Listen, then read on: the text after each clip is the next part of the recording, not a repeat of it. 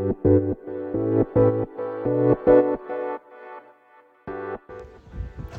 い、えー、皆さんこんにちは。ボンジョー。え、この配信では HEC パリス MBA 留学期と題して、えー、フランスの経営大学院のリアルや、えー、パリの生活のリアルの日々をお届けしていきたいと思います。はいということで、えー、今ですねえっとどこだこれ？ロワール地方の、えっと、シャンボール城に来ております。はいあの今朝までねえーと、ロワール地方のブロワ城というところに泊まっていました、えー、今2日目というところでございます。はい。で、まあ、今ねちょっとシャンボール城であの妻を待ってるんですけれども。あのこのロワール地方ですね初めて来たんですけれどももうめちゃくちゃいいですね。はい。あのねモン・サン・ミッシェル・レンヌ行ってきましたがあとベルサイ宮殿も行ったか。まあ、ただ今のところこのロワール地方がなんか一番好きだなっていう感じです。なんか昨日あのブロワ城であのまあ、なんかモン・サン・ミッシェルの夜のナイトショーみたいな感じのシャンボあブロワ城版があってそのブロワ城の城に対して360度のプロジェクションマッピングを投影して夜のナイトショーみたいなのやるんですよね。でそれ行ってきましてものすごい迫力でですねやっぱりこうなんだろう城全体を使ってしかも360度のプロジェクションマッピングを使いでそれであの城の歴史をあの混ぜながら解説しながらそのショーを楽しむというようなものでした。あの日本語ガイドもあって非常におすすめです。はい。あちょっと妻が帰ってきたので、えー、じゃあ続きはまた後ほど。バイバイ。はい、えー、ということで、えー、パリに戻ってまいりました。はい、えー、今ですね翌日の昼の1時でございます。あのもうパリは今めちゃくちゃ天気がいいですね。夏から秋に多分移行するタイミングなんだと思うんですけど今気温20度ですなんで普通に上にジャンパー着てちょうどいいなぐらいですねはいでそうあのロワール地方行ってきましたっていう話だったんですけれどもあのロワール地方ねめちゃくちゃアクセスいいんであのパリ来る人はめちゃくちゃおすすめです。あのー、パリのオーステルリッツ駅ないしはモンパルナス駅から1時間ちょっとで行けちゃうんですよ。あのブロワ・シャンボールっていう駅があって、まあ、そのブロワ城シャンボール城行く人の駅なんですけどあの街がすごいコンパクトでどんぐらいだろうな。ちょどんぐらいか分かんないですけどもう本当にこう駅から徒歩5分ぐらいで城行けちゃうみたいな、まあ、そんなコンパクトな街です。でここも結構前から予約してたんですけどこれ直前の一応料金も見てみたんですが、えっと、1人片道、えっと、4700円で行けちゃいます。5000円片道しないってめちゃくちゃ安くないですか？で、まあ、パリからねあの1時間ちょっとで行けちゃうのでもう本当に気軽に行けるあのロワール地方の古城巡りっていう感じです。でちょうどねあの一つ前の回であのアシュセの同級生とアペラ行ってきたって話したと思うんですけどだからそのうちの一人が奇跡的にロワール地方出身らしくてでなんかいろいろ聞いたんですけどロワール地方ってあのロワール川っていうのが流れてるんですね。でそのロワール川に沿ってあの昔の城、まあ、12世紀とか15世紀とかの、あの王の居室ですねが点在していて、まあ、なんか大きな城が20個ぐらいそのロワール川地域に点在しているそうです。で結構ね日本あの日本から来る人はそのバスツアーで行く人が多いと思うんですけれども、まあ、バスツアーも全然ありだとは思うんですが全然なんか自分でね手配できるぐらいのなんか簡単な感じでした。その、まあ、ブロワシャンボールまでの電車は、まあ、なんか日本の新幹線みたいな感じであの今まで乗ったパリの電車の中で一番綺麗でした。でまあたまたまなんかガラガラでしたし。でまあそのブロワシャンボール着いてでブロワー城を見学してでさっき話した、まあ、夜のねプロジェクションマッピング見てで1泊して次の日ブロワー城近くからあのバスが出ているのでそこでシャンボール城に行きました。でバスもめちゃくちゃ安くてあの1人1000円なんですよ。なんでしかもそれで往復行けちゃうんでもうめちゃくちゃ安いんですよね。でそれでシャンボール城行ってあのパリに帰ってきましたという感じで。やっぱりそのフランスの地方の旅行はまあこれでねえっ、ー、と3回目かななんですけど結構前から押さえておく、まあ、ないしはそのブロワ城みたいに、まあ、ロワール地方みたいにあのある程度安く行けるところ多いなってすごい感じています。でやっぱりそのこっち来て感じるのはフランスはその昔からの伝統のお城とかあと美術館に対して最新の技術を組み合わせてあの古いものと新しいものを両立させようみたいな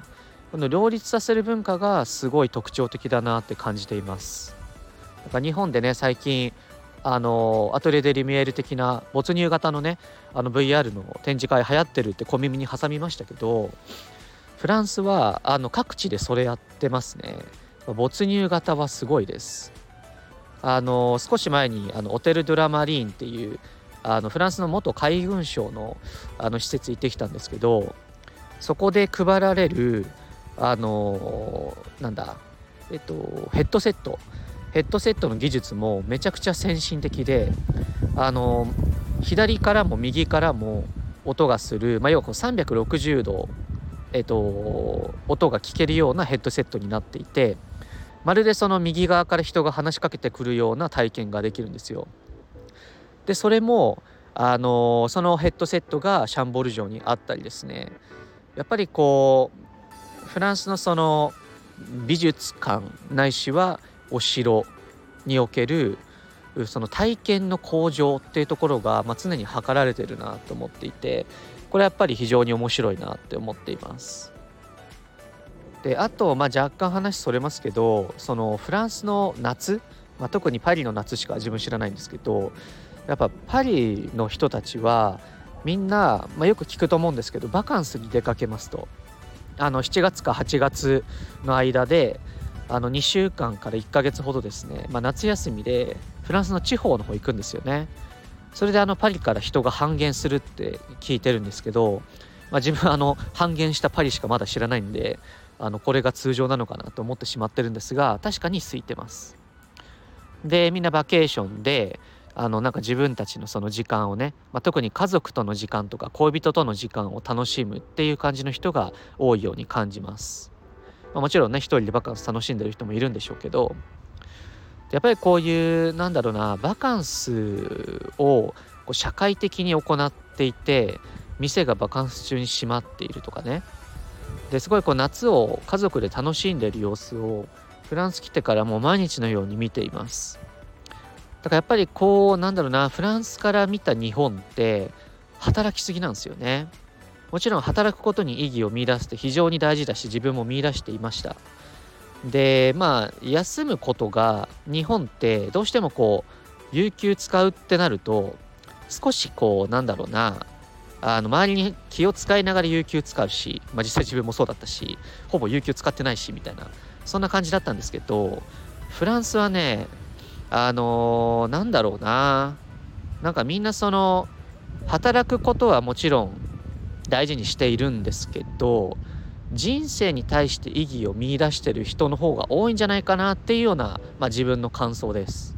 うん、なんか人生楽しんでる人多いなって感じます。なんでこう仕事もね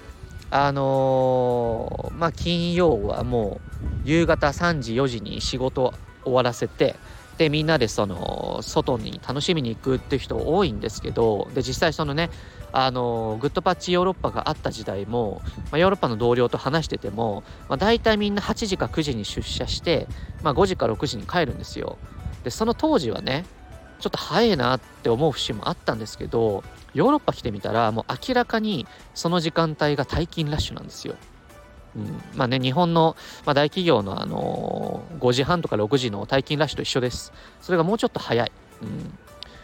なんでこう改めてまあ、今回その MBA 留学なのでまだプログラム始まってないのでまあね今話してる配信もまだ本番じゃないんですけどなんかこうヨーロッパにおける働くことへの意義ないしは人生に対する意義っていうのがなんかこの日本のひたすらこう働く社会とはまた少し違うなっていうのを感じています。なんでまあもちろんねあの働くことに対するあの熱意だったり意義っていうのは引き続き見出していきたいなとは思うもののなんか改めて人生を見つめ直すいい機会になってるなというのを感じております。はい、まあ、皆さんもねあのこの配信聞いている方は多分 Facebook か Instagram でつながっている方が多いんじゃないかなと思うんですけれどもまあその仕事も全力でしつつそのもう少し上の視点人生における仕事とはっていう視点で、まあ、問い直すといいんじゃないかなと感じております。はいということでなんとパリに来て1ヶ月が経ってしまいました。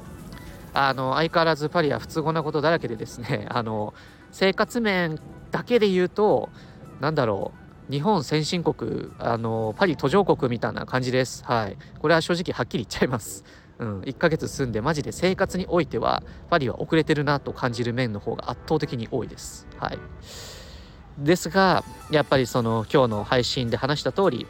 地方に行ってもあのトラディショナル文化と新しい技術が融合していたり、えー、仕事と、えー、人生とのバランスが取れていたりこれはこれで非常に充実した街だなというのも感じておりますので引き続き、えー、変わると思いますが あのパリのリアルな暮らしを発信していきたいと思います。はい。ということであの8月のパリはすでに秋になってきておりますのであの非常に寒くなってきております。今日も最低気温12度みたいです。日本まだ暑いと聞いておりますので皆さんご体調にはお気をつけください。それではまた会いましょう。バイバーイ。